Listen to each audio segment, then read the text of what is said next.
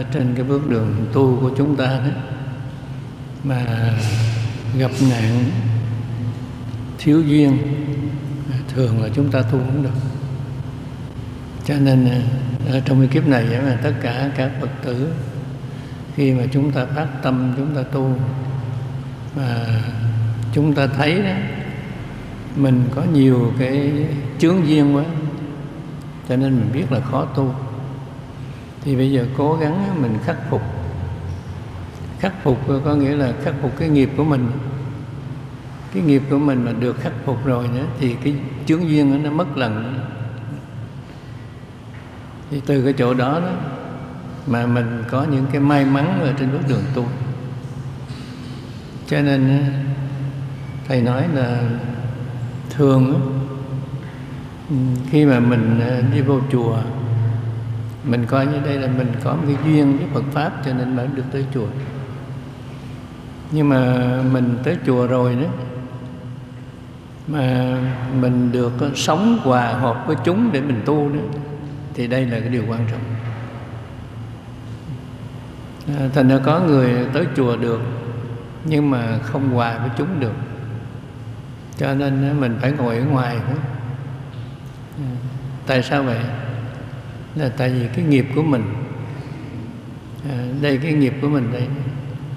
Cho nên trong cái nghiệp đó nó có cái thân nghiệp khẩu nghiệp và ý nghiệp.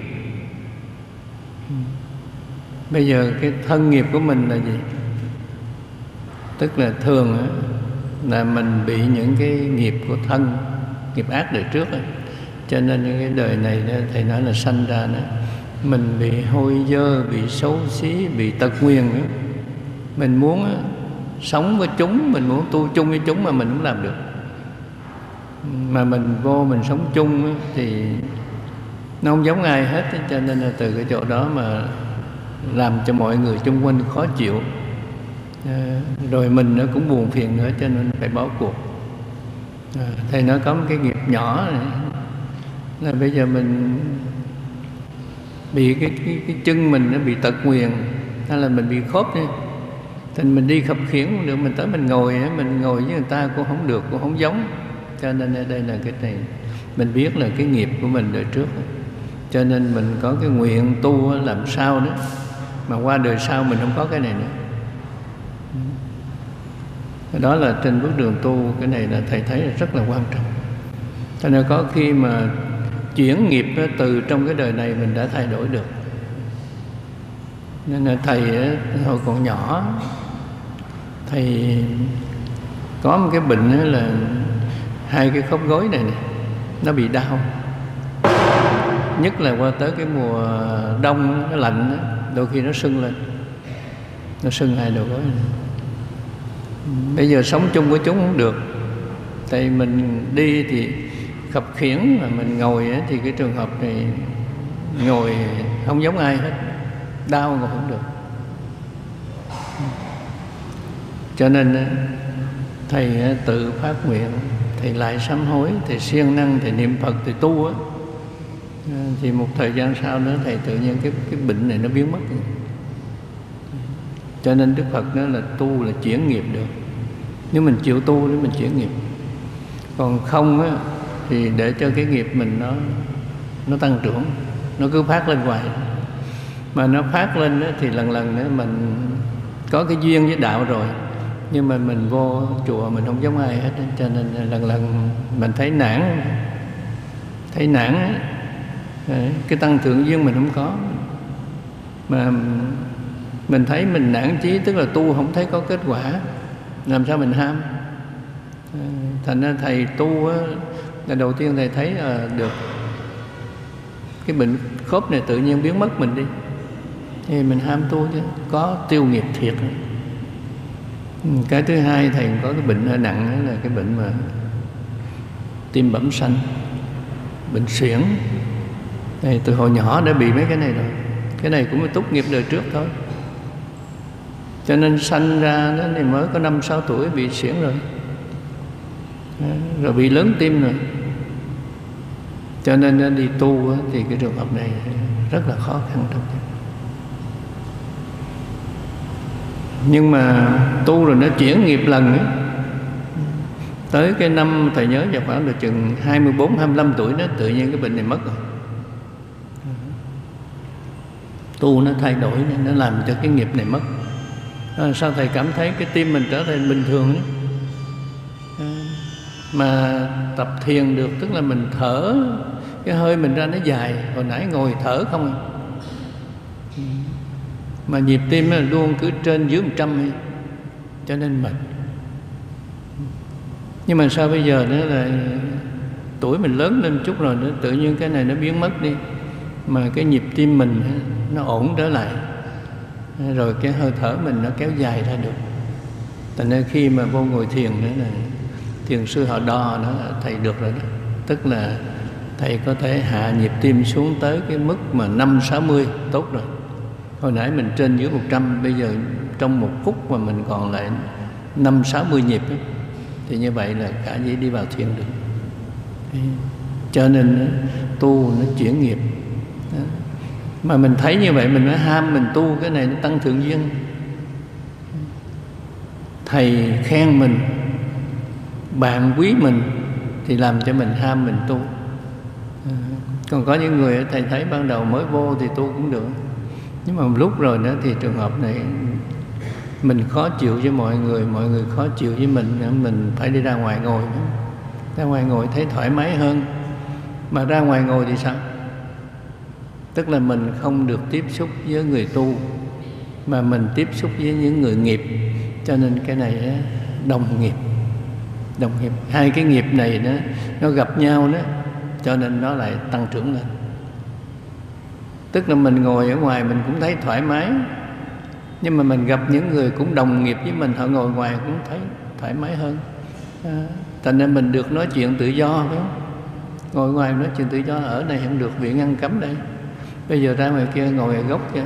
Ừ. À, thành ra mấy chị ra ngồi gốc kia nhưng mà mấy chị ngồi ngoài gốc kia không phải là vì họ sợ cái này họ đi nữa họ ngồi đó nên họ làm cái công tác giám sát cái này. thành ra trên cái bước đường tu của mình mình thấy. Họ ngồi đó mà họ làm thinh. Họ quan sát, họ coi có cái gì cần giúp đỡ, họ làm. Chứ không phải ra ngoài đó rồi kéo năm, ba người dụm lại, nói hết chuyện này tới chuyện kia, thì cái nghiệp mình nó tăng. Mà cái nghiệp mình nó tăng như vậy đó, thì làm sao có cái tăng thường duyên? Nó lại đi xuống thôi. Tức là mỗi ngày mình tu đó, mình thấy không được kết quả gì hết, mà đôi khi còn tồi tệ hơn nữa nên có những người họ tới thưa với thầy, họ nói, con muốn tu nhưng mà bây giờ tu không được nữa. Là bây giờ mấy đứa nhỏ nhà nó quậy quá không? Ừ. Thành ờ, thầy mà biểu ờ, cái này là lỗi của bà bà vô đạo tràng mà quậy quá mà, phải không? Ừ. Thì bà này mới nói, thầy nó con đâu có quậy thầy. Ừ, con đâu có quậy. Đây, cái này quan trọng nhất trên bước tu mình về nhà mà ở nhà mình nó quậy mình đó mình biết mình đã từng quậy rồi. Nếu đời này không có là đời trước rồi. Trên bước đường tu phải nghiệp cái này. Tức là nghiệp nó tăng, gọi là không hết phiền não mà nghiệp chướng lại tăng lên. Thì như vậy đó là nó mất duyên. Hết duyên chỗ này. Ta gọi là hết duyên rồi đó, thì bây giờ muốn tu tu cũng không được tại vì mình tới đó không ai quý trọng mình nữa hết hồi nãy mình tới đó thì thứ nhất đó, là được ta quý trọng đó, thì cái này, này mình dễ tu hơn. Mà nếu mà ta không quý trọng ta cũng thấy mình bình thường đó thì cũng có thể tu được hơn. Mà bây giờ đó mình tới đó ai cũng thấy mình coi như đồ rác rưởi đó thì quý chịu nổi không? Nên là khó lắm. Nên trên bước đường tu cái này phải cẩn thận. Làm sao mà mỗi ngày nó tăng lên? Ờ, thầy nói là thầy tu được cho tới ngày nay đó, là thầy nhờ cái tăng thượng duyên. Từ ở trong nước ra tới nước ngoài, thầy đi tới chùa nào đó, người ta quý trọng hết, cho nên dễ tu. Ờ, còn có nhiều thầy đó, thầy thấy rất là tội nghiệp. Là đi tới chùa nào ở cũng được hết. Thì cái này hết duyên rồi. Mà hết duyên này là hết duyên với đạo đó, thì cái này rất nguy hiểm. Sợ nhất là mất cái này cái mạng này mất, nhưng mà cái duyên với đạo mình còn đó thì đời sau còn tu được. Cho nên này ta nguyện đời sau đó, làm sao mà mình không mất cái duyên đối với đạo. Để rằng mình còn cái duyên mà được gặp lại Phật, được gặp thầy hiền, được gặp bạn tốt để mình tu nữa. Cái này cái cái nguyện của mình để mình tu. Nhưng mà mình được cái may mắn, tái sanh lại trong cái đời này nữa. Mình gặp thầy hiền, bạn tốt rồi nhưng mà nghiệp mình nặng quá phải không? Mình tu không được. Thầy giỏi, nhưng mà thầy nói mình không nghe, mình không hiểu được. Hay là mình hiểu khác đi nữa, thì cái tu cũng đâu có kết quả. Thành ra thầy giỏi mà trò ngu thì này không được đâu. Cho nên nó đòi hỏi mình cái gì? Nó gọi là trí bát nhã. Cái quan trọng nhất là cái trí bát nhã đó có nghĩa là thầy nói mình nghe mình hiểu được thậm chí những cái mà thầy chưa nói mà mình đã hiểu rồi. Gọi là thầy trò hiểu như được nhau ở trong lòng á thì cái này cao. Thành ra thầy đi học có thể nhờ cái này. À, thành ra nhiều cái đó, mà ông thầy đó, ông muốn nói với mình đó, mà ông chưa nói mà mình đã hiểu rồi cho nên trên bước đường tu đó thầy thấy cái này quan trọng cái trí bát nhã là chỗ đó. Hiểu được cái ý của ông thầy. Nên thầy nhớ trong lúc đó sang Nhật thì mới có một năm một năm thì, thì thầy chưa có giỏi tiếng Nhật đâu. Mới một năm nhưng mà thầy giáo giảng á thành ra thầy nghe. Thầy nghe. Rồi khi mà làm bài đó thì cái trường hợp đó ông thầy này ông chấm cho thầy cái điểm cao nhất ưu ưu điểm. Mấy đứa bạn khác nó lạ. Nó nói thầy nó, nó thầy nói thầy nói tiếng nhật chưa rành mà tại sao lại điểm của thầy cao hơn nó? Thì các vị nghĩ không? Cái quan trọng nhất cái, cái trí bát nhã là chỗ này. Mặc dù ngôn ngữ đó mình nghe chưa được nhưng mà cái trí bát nhã của mình nhận biết được cái ý của ông thầy. Cho nên cái này đó là mới đi vào đạo được. Thành ra trên bước đường tu cái này quan trọng. Tức là thầy nói mình hiểu mà thậm chí thầy chưa nói mà mình đã hiểu rồi. Thì cái chỗ này nữa mình mới có thể hiểu được Phật không? tức là Phật cách mình xa lắm. Nhưng mà mình hiểu được đó, lời của Đức Phật dạy thì cái này đòi hỏi mình phải có cái trí bát nhã này. Nhưng mà cái trí bát nhã sanh ra là sao? Nhờ cái tâm mình yên tĩnh. À, tại vì có thiền định thì mới có trí tuệ. À, mình có cái sức tập trung á, thì lúc bây giờ đó mình mới mới thấy được mọi việc mới hiểu được mọi việc. Nên đức phật dạy bảo là cái người mà khi tập trung hay là cái khi lắng nghe thì họ nghe được tập trung tư tưởng lại thì họ hiểu được. Còn cái tâm tán loạn là không thể nào hiểu được. Cho nên cái tán tâm rất là nguy hiểm. Nên là tất cả các phật tử chúng ta muốn tu cho có kết quả đó là cố gắng tập trung tư tưởng lại và cố gắng lắng nghe. Cố gắng lắng nghe. Để tâm vô cái chỗ đó thì nhất định hiểu thôi. Nên thầy thầy học kinh, thầy hiểu nhanh hơn mọi người là thầy nhờ chỗ này nhờ có cái sức tập trung lại. Ờ, tập trung lại cho nên ờ, nhìn vô mọi vật ờ, tự nhiên nó sáng lên cho mình thôi. Để mình hiểu được. Cho nên cái này là trí bát nhã hiện tiền. Cái trí bát nhã hiện tiền. Nhìn thấy sự vật, thấy mình biết rõ ràng hết rồi. Cho nên mình không bị mắc lầm nữa. Tại nên ai nói gì thì nói, nhưng mà mình nhìn mình thấy là mình biết rồi. Mình biết rồi. Cái người này tốt, cái người này xấu, người này tới để làm cái gì để mình biết rồi thì mình không bị. Chứ còn nếu mà trong lúc đó cái lòng tham mình còn phải không? Cái bực tức mình có nữa, thì khi mà mình có lòng tham thì cái trường hợp đó mình nghe nó đó, ma nó dụ mình mình dễ theo nó cho nên mình còn cái bực tức á, thì mình bị nó kích động.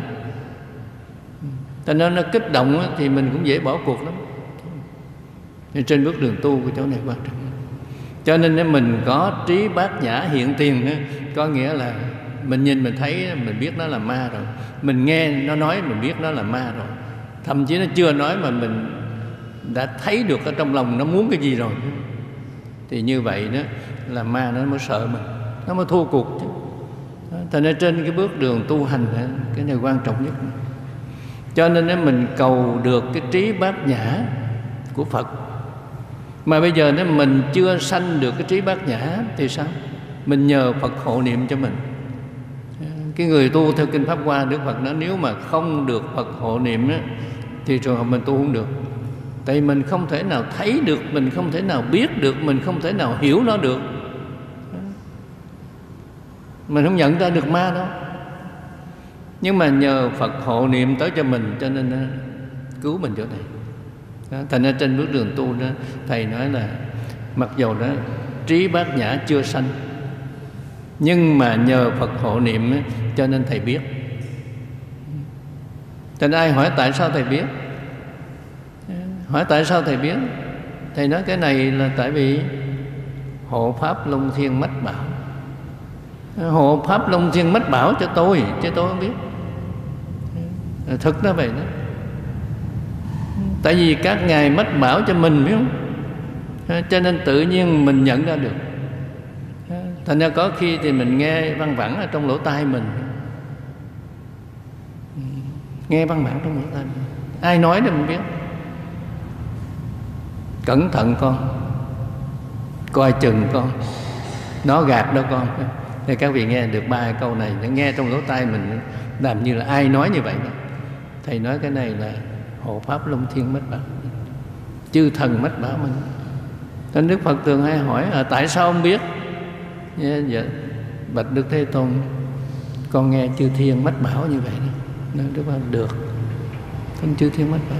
Cho nên mới mới thoát khỏi được cái lưới ma chứ. Thành ra ma thì nó quỷ ma quỷ mị lắm nó muôn mặt rồi mình chưa đủ sức để đọ với nó. Chưa đủ sức để đọ với ác ma thì bây giờ mình nhờ phật mình nhờ hộ pháp long thiên à, gia vị tới cho mình. Cho nên à, nhờ phật hộ niệm tới cho mình à, thì làm cho cái tâm mình nó nó bình ổn.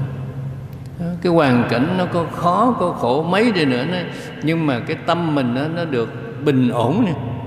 Nó bình ổn được một cái đó thì cái trường hợp này mình thoát nạn được. Thế cho nên đó Phật hộ niệm chư thiên mách bảo hai cái điều này nữa là hai cái điều rất cần trong lúc mà mình tu. Nếu mình thiếu cái này nữa thầy nghĩ là riêng như thầy của vậy nữa thì không thể mà tu được và không thể tới bây giờ được còn tồn tại. Tức là nhờ hai cái này. Có cái mình biết được nhưng mà có cái mình không biết được nhưng mà cái tánh linh của mình đó, nó cho mình biết như vậy không được thì muốn cái tánh linh mình được sanh ra thì nhờ có cái tập trung lại. Tức là tập trung lại mình sống không lệ thuộc vật chất nhiều thì lúc bây giờ cái tánh linh mình hay cái tâm linh mình nó mới nó mới vượt lên trên. Mà nó vượt lên trên đó, thì nó mới bắt kịp được tất cả các vị hộ pháp đông thiên. Cho nên những người này mách bảo cho mình. Nên trên bước đường tu đó, cái này là quan trọng nhất mà các vị phải nghĩ. Có trồng căn lành ở đức phật rồi, cho nên đời này mình sanh ra mình thường được phật hộ niệm và được hộ pháp đông thiên giữ cho mình. Cho nên trí bát nhã chưa sanh, nhưng mà nhờ hộ pháp đông thiên mách bảo cho mình thì mình cũng thoát được nạn. À, cho nên thoát được nạn mà mình tu để mình thấy tất cả những cái nạn tai, những cái khó khăn, những cái nguy hiểm mà mình vượt qua được hết thì như vậy ai là không muốn tu? Thành ra ai đó mà tu hành đó, mà gặp những cái điều may mắn mà mình vượt được hết tất cả những cái này đó, thì chắc chắn người này không bỏ cuộc đâu. Cho nên chỗ này đó là cái tâm bồ đề mình bất thối. Mình không bị bỏ cuộc nhất định đi tới thôi. Ai tu mà được cái này thì thầy nghĩ chắc chắn là không dạy gì mà bỏ. Tại vì mình không được mình không được, cho nên tại sao mình không được? Là tại vì cái tham vọng mình quá lớn. Mình muốn làm cái này, muốn làm cái kia. Nhưng mà phật can ngăn mình mình không nghe. Không nghe có nghĩa là một là giữa mình với phật, còn cách nhau xa quá cho nên nghe không được. Hai là vì cái nghiệp của mình mình phải chấp nhận được. Đây là cái điểm quan trọng nhất tại vì mình còn cái tham muốn nhiều quá. Cho nên có những người đó, tham muốn nhiều quá nhưng mà thực tế này nó không đáp ứng cái lòng tham của mình phải không? Cho nên thôi bỏ cuộc để làm chuyện khác. Cho nên bực tức quán hận nhiều quá cho nên đi trả thù cái đã đi trả thù cái nữa. Tức là cởi áo trả cho Phật đi. Rồi để sau này về tu. Này đi trả thù chứ Đấy, cái trường hợp này đó vì tham vì bực tức cho nên Phật can mình mình không nghe. Đây là ở trên cái bước đường tu nữa. Cho nên Đức Phật đó, Ngài nói khi mà Ngài phát Bồ Đề Tâm Ngài tu đó Có một cái kiếp đó Ngài làm Thái tử. Ngài làm Thái tử Nhưng mà Ngài bị một cái tên nghịch thần Nó giết vua cha của Ngài đi Nó xóa ngôi phải không? Thành nên nó sáng ngôi. Bây giờ đó Ngài có cái ý báo thù. Có cái ý báo thù. Cho nên Ngài cố gắng học Cố gắng giỏi lên à, Rồi tới cuối cùng đó Ngài được thân cận với cái ông mà Ông ông vua mà sáng ngôi này. Ông này ông tin cậy. Ông tin cậy ông này Ông đại thần này. Vừa giỏi mà vừa tốt nữa Cho nên ông tin cậy. Thì cái khi đó ông mới khởi, thái tử mới khởi một cái ý trả thù. Khởi một cái ý trả thù. Thì nghe phật nói ở trong lỗ tai mình không nên lấy gươm giáo trả lời gươm giáo, con hãy sống một đời hỷ xã từ bi. Đây đức phật kể lại cho mình đấy chính ngài vẫn có cái đó, vẫn có cái thù hận chứ. Gọi là cái cái thù mà giết cha là không đội trời chung, phải không? Nhưng mà ngài định trả thù nữa, mà có điều kiện trả thù nữa, nhưng mà vẫn nghe trong lòng của mình nói như thế. Cho nên thôi. Ngài đi tu đi.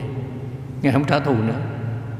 Cho nên trên bước đường tu của mình mình nhờ cái căn lành mình, nhờ phật hộ niệm, nhờ hộ pháp long thiên. Cho nên cái chỗ này đó mình vượt qua hết tất cả những cái khó khăn, cái nguy hiểm kia. Cho nên cái tâm bồ đề mình không lui sụp. Chứ phần nhiều đó tu á, thì cái trường hợp này khi phát tâm bồ đề nó độ tận chúng sanh này có chứ. Cho nên đức phật nói ngày sa lợi phất trước đây đã từng phát tâm bồ đề tu đại thừa rồi. Nhưng mà lúc bây giờ đó một cái anh bà la môn thử ngài đó thử ngài hỏi thử sao? Tại vì cái ngài phát tâm là, là ngài bố thí ai xin cái gì ngài cũng cho hết. Mà cái anh bà la môn này tới đây xin xin con mắt ảnh xin con mắt của ngài xá lợi phật. Thành ra mình cũng hào phóng tại mình mới phát nguyện đây cho nên nó xin con mắt mình á mà chẳng lẽ mình không cho hả? Rồi thôi móc mắt ra cho ảnh thành móc mắt ra cho cái anh bà la môn đi để đang giữ cái lời nguyền của mình. Mắt móc mắt xong rồi nữa. Anh bà la môn nó không phải. Không phải con mắt bên trái. À, tôi cần mắt bên phải chứ. Thì bây giờ quý vị nghĩ cho hay không cho. Mà móc luôn con mắt nữa thì đuôi luôn phải không? Đây là trên bước đường tu. Cho nên đến lúc bây giờ đó ngài xá lời phất đó, ngài mới tự nhiên cái tâm bồ đề thối thất đi. Bảo là tôi thề không tu bồ tát đạo nữa. Tôi thề không tu theo kinh pháp hoa nữa. Thành ra các phật tử nên nhớ cho đây thành ra đấy câu chuyện đó làm gương. Nó qua những cái mà thử thách của mình trên bên tu cho nên cái bồ đề tâm mà bất thối đó, không lui sụp nữa, cái này là hai cái đi song với nhau trí bát nhã và tâm bồ đề. Hai cái này đó, nó hỗ trợ cho nhau mà đi lên. Đây mình nhận mình thấy rồi. Mình nhận mình thấy rồi. Đây có trí mình biết cái này nè. Cái này nên hay không nên chứ đâu phải nghe nói vậy rồi cái gì mình cũng làm hết cho nên cái khi mà mình tu nó thiếu cái trí bát nhã đó thì cái trường hợp này nè mình bị kẻ ác mình nói rõ ra là ma phải không? À, nó khảo nó làm cho mình tiêu diệt chứ cho nên trên bước đường tu cái điểm này quan trọng. Thành ra có trí bát nhã thì bồ đề tâm mới lên được. Nhận thức đúng. À, tức là cái nào nên cho và cái nào không nên cho. Người nào nên giúp và người nào không nên giúp. Thành ra tất cả các Phật tử nghiệm xem cho nên có những người có một cái tâm tốt đó, rồi bây giờ muốn bố thí. Cho nên muốn bố thí muốn cúng dường phải không? Bố thí cúng dường cái pháp này tốt chứ. Cho nên đi bố thí ta rủ mình đi mình đi. À, Thành ra đi mình cho một thời gian đó, rồi đó tự nhiên mình mình làm ăn nó thất bại nó khó khăn này kia cái tự nhiên mình đổi ý đi. Ồ, nghĩ là nãy mình cho nhiều quá phải không? Bây giờ hồi nãy mình cho nhiều quá mà bây giờ đó, mình khó khăn, mình thiếu thốn, không ai cho mình hết. Phiền não nổi dậy. Thì như vậy đọa mất rồi. Đức phật biểu là người nào đáng cho và người nào không đáng cho ta nếu người không đáng cho mà mình cho nữa thì cái này hỏng rồi. Có người nên cho mình không cho thì làm sao được? Cho nên làm sao mà sanh ra được công đức? Làm sao để sanh ra công đức chứ? Còn cái cho của mình thì coi chừng mình trở thành tội lỗi. Tức là tòng phạm phải không? Tòng phạm tức là mình giúp nó để nó trở thành lười biếng giúp nó để trở thành ăn hại thì, thì hỏng rồi. Trở thành lười biếng trở thành ăn hại trở thành vô dụng thì cái trường hợp này nguy hiểm vô cùng. Cho nên khi mà thầy đi học ở bên Nhật á, thì ông hòa thượng ông nói với thầy nữa. Ông nói, tôi tu theo đại thừa. Thành ra tôi không bao giờ đào tạo những con người trở thành vô dụng này. Đây là trên bước đường tu. Người nào có sức phấn đấu, người nào có thể đi lên để thành phật trong lai, tương lai thì tôi sẵn sàng. Đây là cái điểm quan trọng nhất. Thành ra mình cúng dường cho một cái người tu mà họ làm Phật được á, thì cái này công đức mình lớn chứ. Cúng dường cho một người tu mà họ đắc quả thánh á, cái này công đức mình lớn chứ. Nhưng mà mình cúng dường cho ông thầy tu rồi trở thành ra ăn hại trở thành ra lười biếng trở thành ra vô dụng phải không? Thì cái này mình hại đời ổng rồi. Đây, đây là trên bước đường tu nữa cho nên mình sai. Cho nên mình sai nhiều quá làm sao mình được sanh công đức? Cho nên từ chỗ này dễ thối tâm bồ đề nữa.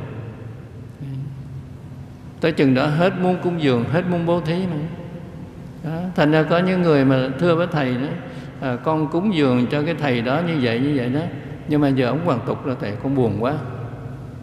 Phải không? buồn quá là thôi không muốn đi chùa nữa không muốn bố thí nữa. Này không. Thầy nói tại vì ông lầm phải không? Ông lầm cái ông này không phải là ông mà tu thực. Mà cái ông này lợi dụng lợi dụng áo tu, lợi dụng phật pháp, cho nên ông mắc lầm rồi. Thì bây giờ ông nên sửa đổi đi. Ừ, nên sửa đổi lại. Tu lại. Cho nên hai cái quan trọng nhất mà làm cho mình tu được là trí bát nhã và bồ đề tâm. Bát nhã trí dĩ hiện tiền, bồ đề tâm như bất thối cái này là quan trọng nhất. Nhưng mà thối bồ đề tâm này coi như hư cuộc rồi. Tu học chánh pháp, liễu ngộ đại thừa. Liễu ngộ tức là phải hiểu rõ cái nghĩa đại thừa này nè. Đại thừa tu cái gì?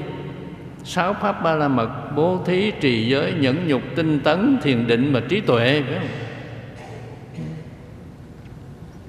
Cái điểm này quan trọng. Phải liễu ngộ nó, chứ còn đừng bắt trước bắt chước nghe người ta rủ mình đi bố thí mình đi phải không? Cái này không sai. À. ta rủ mình đi bố thí mình hỏi bố thí ở đâu? Mà bố thí vì lý do gì? Mình phải biết rõ cái này chứ. Cái người đó có cần không? Chứ không phải đi bố thí là đi chơi người ta rủ mình đi giống như đi chơi này. thành ra quý vị đó, đi làm cái chuyện này đó, nhiều khi phước không sanh mà có chân tội sanh nữa. Đấy. cái này phải biết rõ. Đức Phật dạy mình bố thí, nhưng mà phải liễu ngộ, tức là phải hiểu được. Tại mình bố thí cho người nào thì người đó phải ăn nên làm ra đây là trên bước đường tu. Còn bố thí mà họ trở thành ăn hại thì cái này mình hại họ rồi. Nên trên bước đường tu nó quan trọng nhất là cái chỗ đó. Liễu ngộ là phải hiểu cho rõ cái nghĩa bố thí cho nên bố thí. Mà Đức Phật nói là tài thí, pháp thí và vô quý thí Cái này là quan trọng. Nhận được ba cái này. Cái người này đó Họ cần giúp. Mà mình chỉ cần giúp cho họ một bát cơm họ sống thôi. Thì cái trường hợp này đó họ mang ơn mình. Cái hoạn nạn của họ đó họ cần cần một bát cơm để sống thì bát cơm này rất là quý mà. Họ cần một bát nước để uống thôi họ đang khát mà. Thành ra chỉ một bát nước thôi nhưng mà quý vô cùng. Người ta nhớ mà. đây là trên cái bước đường tu hành của ta đấy ta nhận ra đi cho nên bố thí giúp đỡ mà đúng người à, đúng cái người đó, nên giúp mình giúp thì đây là liễu ngộ. Còn ai cũng giúp hết thì cái trường hợp này hỏng. À, bây giờ nghe người ta dạy mình đó, thôi ai xin cái gì cũng cho hết đi cái này bố thí ba la mật đó. Phải không? Ta nó cho hết đi rồi sau này mình không có gì mình ăn hết á thì mình sanh ờ, bực tức sanh hối hận thì này hỏng rồi. Cái này không có liễu ngộ. À, mà hiểu lầm hiểu lầm cái pháp của đức phật dạy. Tại vì đức phật á, ngài nói là nhiều đời nhiều kiếp nhờ cái hạnh bố thí này của ngài để mà ngài thành phật đây nè tu đại thừa là cái này, nhờ bố thí mới thành phật. Tại sao bố thí để thành phật? Tức là bố thí để kết duyên với tất cả chúng sanh, phải không? nên trên bước đường tu đó, nếu mà không bố thí, tức là không kết duyên được với chúng sanh, thì chúng ta rơi vào tiểu thừa tức là tu đơn độc một mình thôi. Ta nên có một mình mình thôi, không có gắn liền với ai hết thì cái trường hợp này mình làm được cái gì? Đức phật nó làm phật hay là làm bồ tát hay là được việc trên cuộc đời này nữa, là nhờ có nhiều người giúp đỡ mình. Cho nên có nhiều người giúp đỡ mình, mà muốn nhiều người giúp đỡ mình thì mình phải giúp đỡ nhiều người trước nữa. Cho nên trong một kiếp tái sanh trên cuộc đời này nữa mình cứu được bao nhiêu mình giúp được bao nhiêu phải không? Mà mình giúp cái gì đây? Cho nên á, mình giúp cho họ cơm ăn áo mặc. Họ mang ơn mình. Cái này nó quan trọng đấy. cái thứ hai nữa là mình giúp đỡ cho họ họ học hành nữa để họ có một cái nghề có một cái hiểu biết để mà họ sống trên cuộc đời này. Cái thứ ba nữa là mình bảo bọc họ mình bao che cho họ để họ sống, họ tồn tại, họ tu hành. Cho nên họ nhớ cái ơn này nữa mà họ làm bạn với mình. Họ làm bạn với mình cho nên tất cả mọi người trên thế gian này nữa, đức phật dạy mình cái này rõ lắm. Mình gặp nhau đây nữa để quan sát kỹ lại, mình thấy có ba hạng người. Hạng người thương mình, hạng người ghét mình và hạng người không thương, không ghét phải không? Các phật tử nghiệm kỹ là xem ta ra có những người thương mình họ thương vô điều kiện. Họ giúp đỡ mình vô điều kiện, phải không? Nhưng mà có những người đã hở ra họ kiếm chuyện, phải không? Cái chuyện không đáng họ cũng kiếm chuyện để họ gây khó khăn cho mình nữa. Đấy. Đây là quan nghiệp đời trước đấy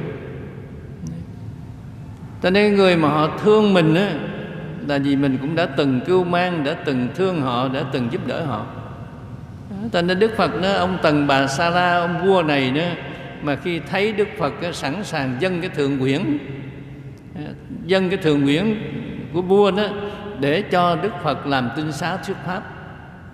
Và đức phật tập hợp về đây một ngàn vị tỳ kheo ở đây tu nữa thì ông vua tần bà sa la này xin cúng suốt ba tháng. Thôi tại sao vậy? Nó ông này tốt mà không mà sao có ông này tốt còn tất cả các ông khác không tốt? Các vị nghiệm xem.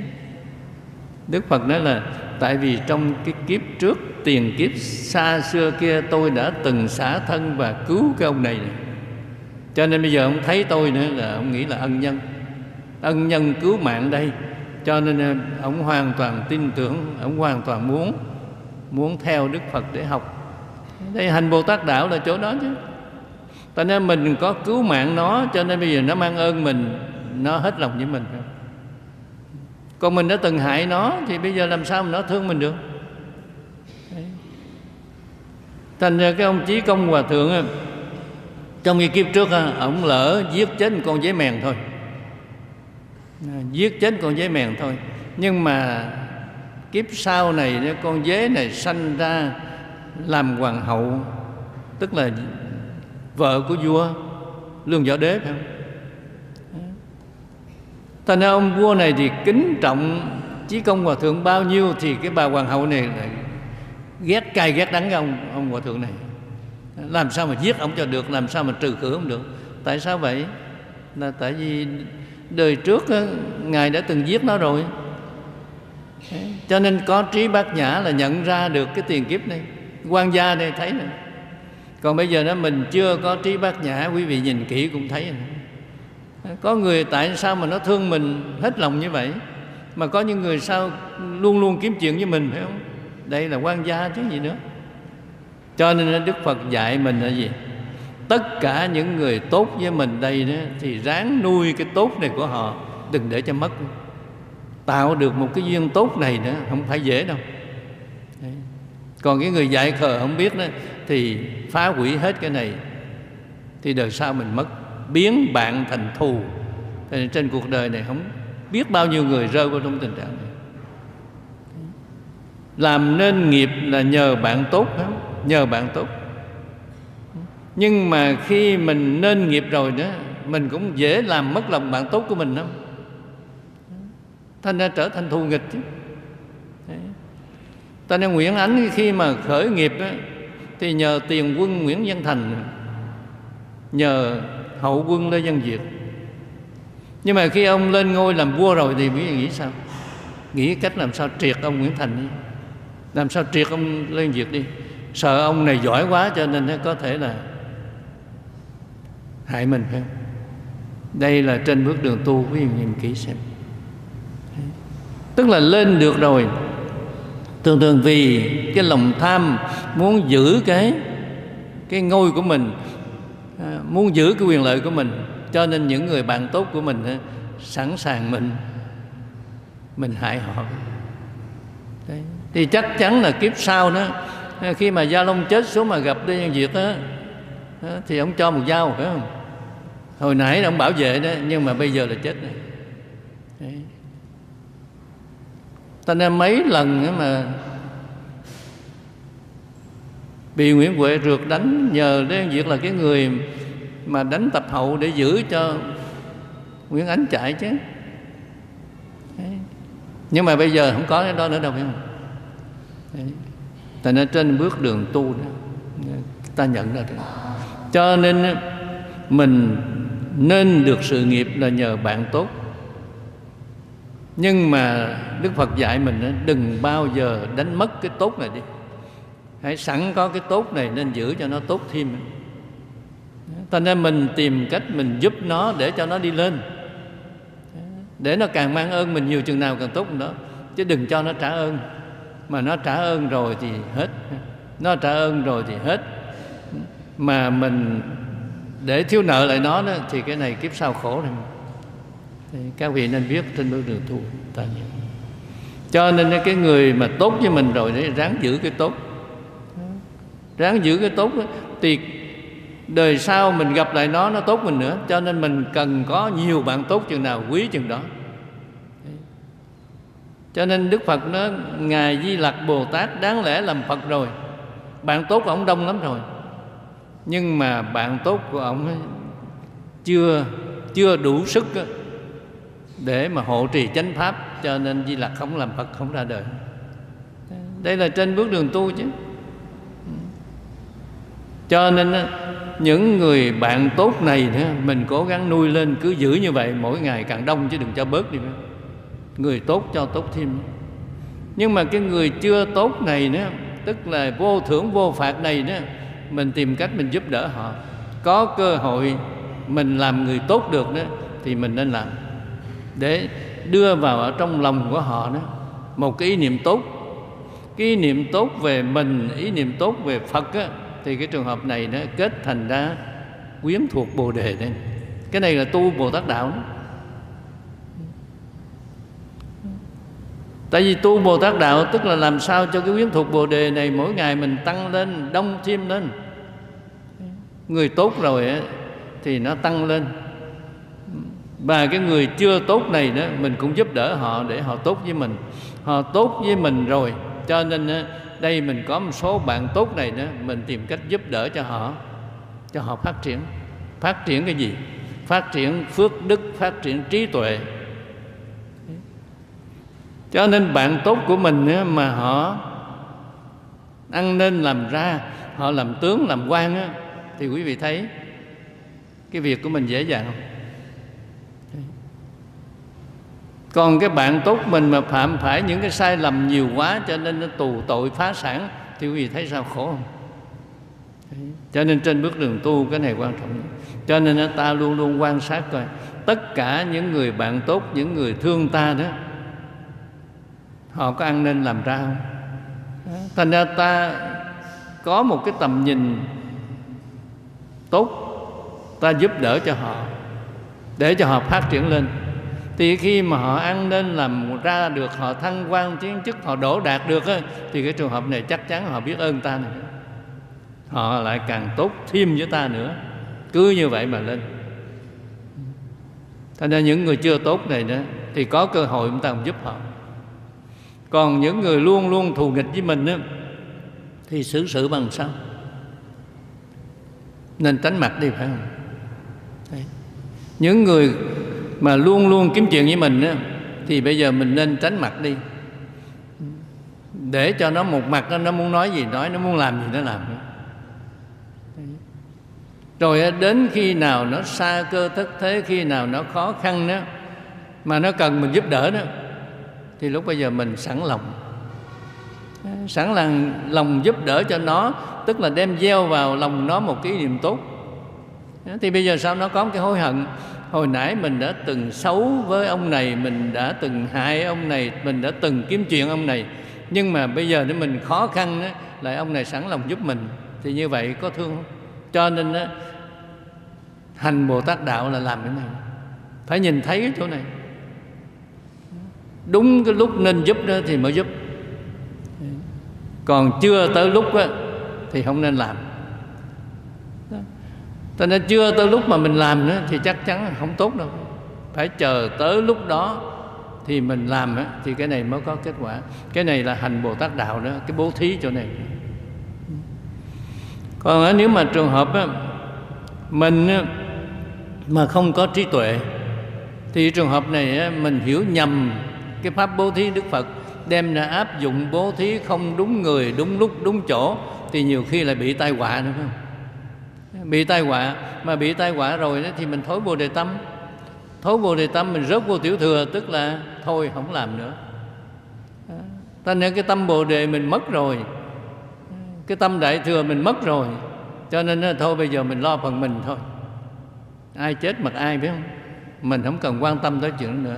Cho nên tới cuối cùng nữa là đắc quả la hán rồi lên niết bàn gọi là tiểu thừa cho nên cái người mà tu tiểu thừa đó cái người đó đó là vì cái quyền lợi cá nhân mình nhiều mà quên cái cộng đồng đi cho nên lúc bây giờ nghe người ta dụ người ta nói à, nên làm cái này đó thì anh sẽ lên thiên đường sướng lắm á lên trình hưởng phước Đấy. rồi thôi cố gắng làm Đấy. thậm chí mà nghe cái anh mà hồi giáo anh khủng bố nên anh xúi dục phải ôm bom đi tự sát đi. Thì sẽ được lên thiên đường.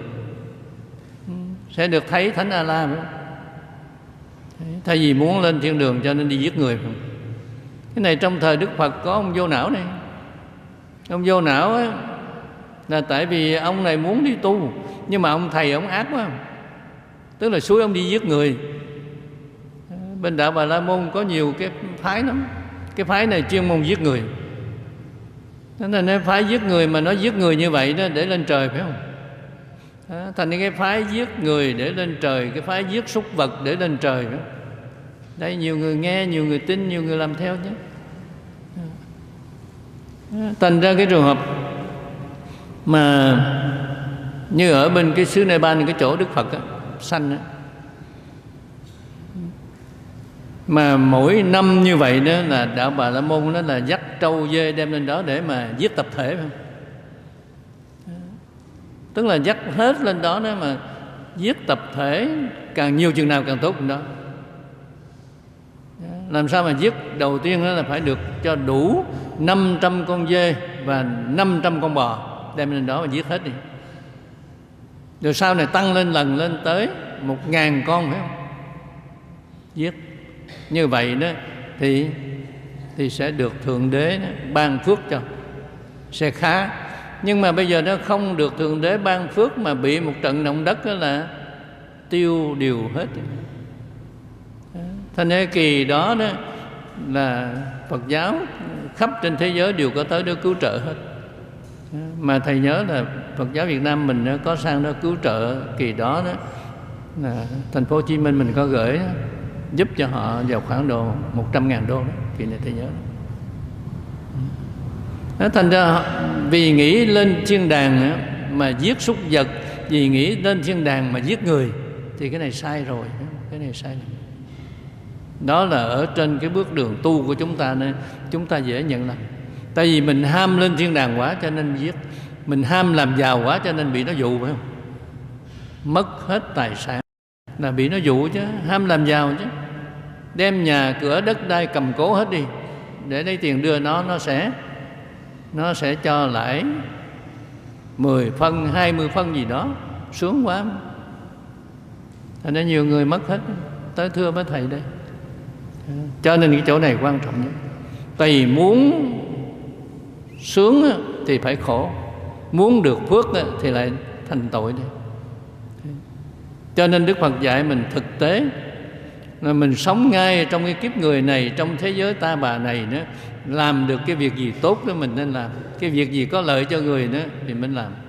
Tại làm cái này nữa mới là phước thiệt. Ít nhất đi nữa đó thì người ta cũng ta cũng thương mình ta quý mình ta biết ơn mình phải không? mà trên đời này nó không có gì sung sướng hơn nữa là nhiều người biết ơn mình nhiều người quý mình. Chứ còn nhiều người ghét mình nhiều người thù mình á, thì cái này khó sống lắm cho nên liễu ngộ đại thừa là ta nên bố thí. Rồi cái thứ hai nữa là trì giới. Thành ra trì giới thì cái trường hợp này đó, cái chính của nó đó, không phải là giới điều giống như ngoài đạo.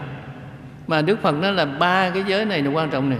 Một là nhiếp luật nghi giới, hai là nhiếp thiện pháp giới, ba là nhiêu thủ tình giới. Đức phật thiệt ra nữa, bồ tát đạo tu có ba giới đó thành ra mình làm bất cứ một cái việc gì trên cuộc đời này mà có lợi cho số đông á. Có lợi cho nhiều người đó thì cái này nên làm thôi. Cái này là giới này giới đại thừa là cái này còn mình làm cái gì mà có hại cho xã hội có hại cho các loài nữa thì cái này nên tránh đi. Đây là trên bước đường tu chúng ta nói, phải có lợi. Làm cái việc mà có lợi cho nhiều người thì cái này là giới của đức phật cái thứ hai đó là thiện pháp tức là cái việc lành làm một cái việc lành đó. cái việc mà ai cũng nghĩ nó là tốt hết đó. thì cái này ta làm cái việc này là việc tốt ai cũng nghĩ tốt hết đó. cho nên việc này việc nên làm mà ta làm được cái việc mà ai cũng nghĩ tốt hết đó, thì đương nhiên họ sẽ nghĩ tốt về ta chứ cái này là giới đó còn ai cũng nghĩ cái việc này là không tốt đó, cái việc này là xấu đó thì cái này tuyệt đối ta không làm. Đức phật dạy có ba giới này thôi. Chứ không phải là phải giữ cái này phải giữ kia giữ cái nọ. Cho nên trên căn bản thì đức phật có phương tiện chế ra bốn giới cho đệ tử. Mà đức phật nói bốn cái gì?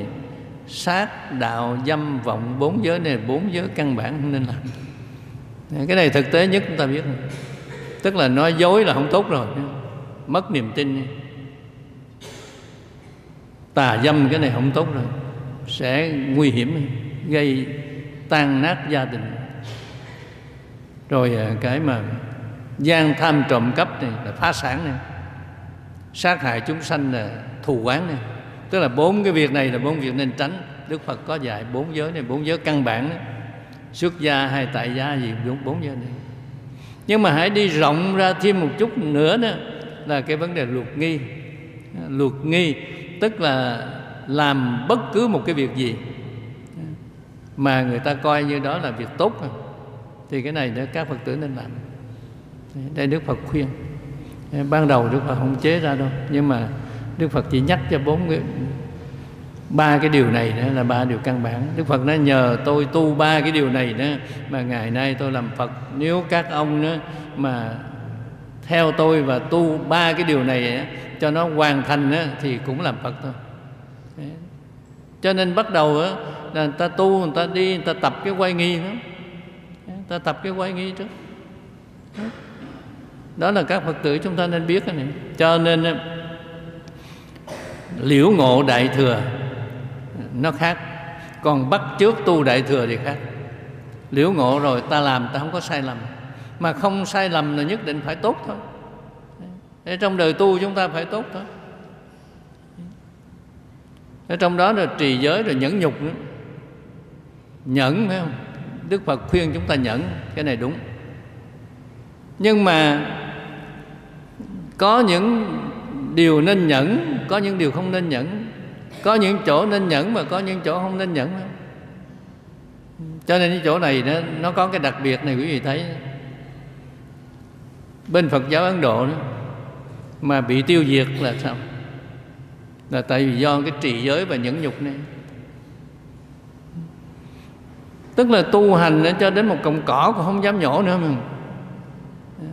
Thì sao? Thì khi mình ta tới ta giết mình đưa cổ ra cho người ta chặt không?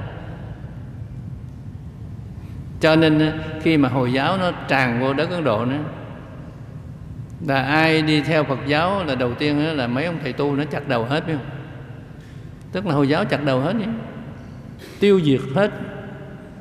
Cho nên ờ, ba bốn trăm năm như vậy đó ở trên xứ Ấn Độ không còn nghe cái tên Phật giáo nữa. Tới thế kỷ thứ 18 đó, khi mà người Anh qua cai trị đó thì lúc bây giờ mới phát hiện ra một số các thánh tích cái này do chúng ta tu chúng ta chấp chỗ này nữa. Nhưng mà Phật giáo Việt Nam chúng ta là khác này vua Trần Nhân Tông cái này khác. Tại vì Trần Nhân Tông có một cái nhìn xa hơn.